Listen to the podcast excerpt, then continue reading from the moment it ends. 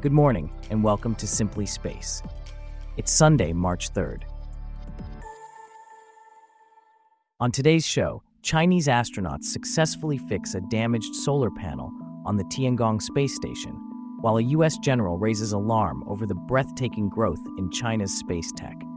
Plus, watch an amazing onboard video of a private space capsule's blistering return to Earth. This coverage and more, up next. I'm David, and you're listening to Simply Space.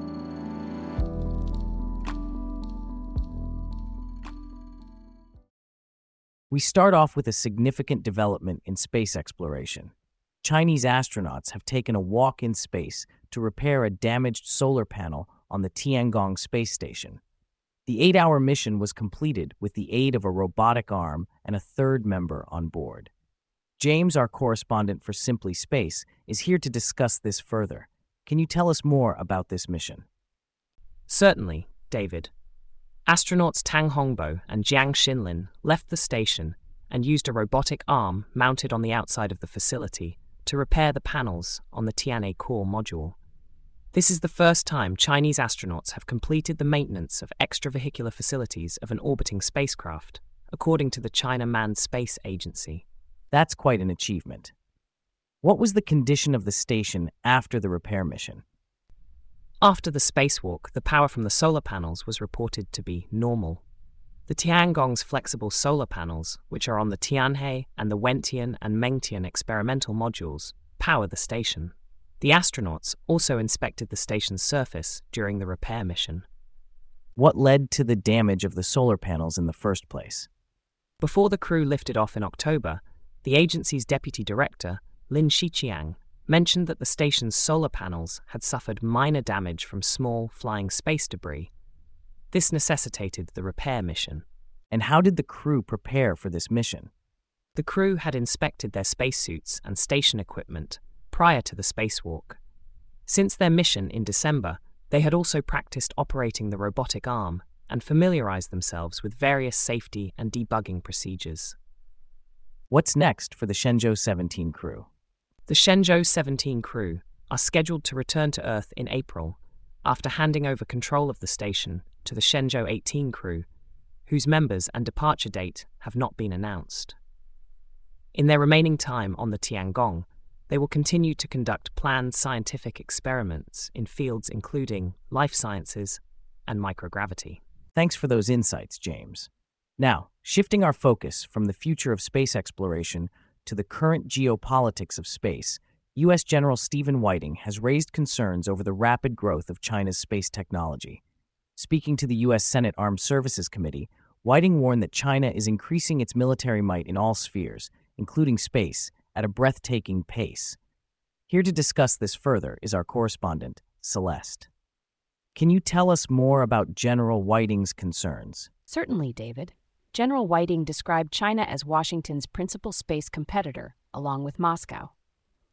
He highlighted that China is working on advances in satellite meteorology, human spaceflight, and robotic space exploration. He also noted that China's network of intelligence satellites has more than tripled since 2018, with over 359 systems as of January. And what does this mean for the U.S. and its allies? According to General Whiting, China's growing space and counterspace capabilities could potentially deny American and Allied space capabilities at their discretion. He also mentioned that the newly deployed satellites might operate as weapons that could pose risks to U.S. assets. How has China responded to these allegations? China's defense ministry has dismissed these concerns, stating that the U.S. is using so called threats from other nations as an excuse to expand its own military power. Ministry spokesman Zhang Xiaogang insisted that China has always advocated for the peaceful use of space and opposed an arms race in space. What does the future hold for China's space technology? General Whiting estimates that by 2030, China will achieve world class status in all but a few space technology areas. He also mentioned that China is developing hypersonic glide vehicles and other advanced space weaponry that have the potential to overcome U.S. traditional missile warning and ballistic missile defense systems. What does this mean for the rivalry in space between China and the U.S.? The rivalry between China and the U.S. in space has intensified in recent years, with rapid expansions of satellite networks and associated technology. Both nations have ratified the 1967 Outer Space Treaty, which forbids the use of nuclear weapons and other weapons of mass destruction in space. However, the rapid advancements in technology and the increasing militarization of space could potentially strain this agreement. That's certainly a situation to keep an eye on. Thanks for that report, Celeste. In other space news, a private space capsule has recently captured stunning footage of its fiery return to Earth. The capsule, belonging to Varda Space, successfully completed its first ever mission, W1, last month. The mission involved the manufacturing of antiviral drug crystals in space. To discuss this in more detail, we have Abby, a correspondent for Simply Space. Can you tell us more about this mission and the footage that was captured? Certainly, David. The capsule, which is about three feet wide, touched down at the Utah Test and Training Range, carrying space grown crystals of the antiviral drug ritonavir. The journey through Earth's atmosphere was quite dramatic, with the craft hitting our planet's thick air at over 25 times the speed of sound, resulting in a cascade of colorful sparks.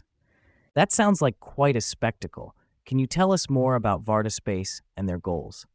Varda Space is aiming to become a major player in the emerging in space manufacturing industry. This industry leverages the unique microgravity environment of low Earth orbit to produce high value products like pharmaceuticals.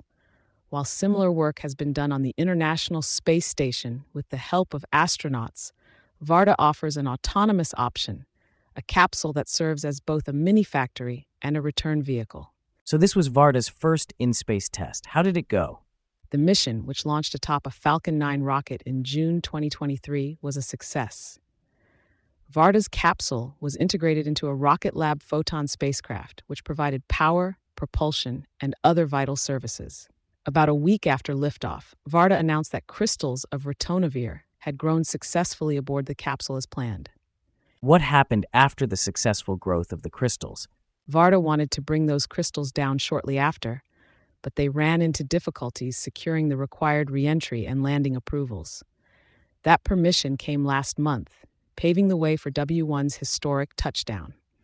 The capsule was then transported from Utah to Varda's Los Angeles facilities for inspection and analysis. What's next for the ritonavir vials and the data collected during the flight? The ritonavir vials will be shipped to Improved Pharma for post flight characterization. Additionally, data collected throughout the flight, including a portion where the capsule reached hypersonic speeds, will be shared with the Air Force and NASA under a contract Varda has with those agencies. That's fascinating. As we continue to monitor Varda's future endeavors, let's shift our focus to another space related development. The launch of a mission to take three American astronauts and a Russian cosmonaut to the International Space Station has been delayed due to poor weather. The SpaceX Crew Dragon, named Endeavour, was scheduled to carry the crew atop a Falcon 9 rocket from the Kennedy Space Center in Florida. Here to discuss this further is Michael, a correspondent for Simply Space. Can you tell us more about this delay? Yes, David. The launch was initially planned for Saturday, but SpaceX announced that it had to be postponed due to elevated winds. NASA is now targeting Sunday at 10:53 p.m. for liftoff. This is not the first delay for this launch, which was originally slated for February 22nd. Can you tell us more about the crew that's set to embark on this mission? Certainly. The mission, known as Crew 8, is led by Matthew Dominick, who is making his first spaceflight, as is fellow American Jeanette Epps. This will also be the first time for Russian Alexander Grebenkin. Michael Barratt, a physician, is making his third visit to the ISS. His first two were aboard space shuttles, which were discontinued in 2011. Space remains one of the few areas where the United States and Russia continue to cooperate despite the ongoing geopolitical tensions. Can you comment on that? Indeed, space has been a rare area of cooperation between the two nations, even in the wake of Russia's 2022 invasion of Ukraine. Despite the U.S. imposing fresh sanctions on 500 Russian targets, the collaboration in space exploration continues. What are some of the tasks that the crew will be undertaking during this mission? The crew will be carrying out a number of experiments. One of them involves using stem cells to create organoids, which are artificially grown masses of cells resembling organs. They'll be studying degenerative diseases, taking advantage of the microgravity environment to enable three dimensional cell growth, which isn't possible on Earth. And what about the International Space Station itself? Are there any issues that NASA is currently monitoring? Yes, NASA's International Space Station Program Manager, Joel Montalbano, mentioned that the U.S. is keeping a close eye on a small leak on the Russian side of the research platform. This is the latest in a series of recent issues on the Russian side. A hatch is currently closed to isolate the leak from the rest of the ISS. Thanks for that report, Michael. It's certainly something we'll be keeping an eye on. And with that, we wrap up our stories for today. Thanks for listening to Simply Space. We'll see you back here tomorrow.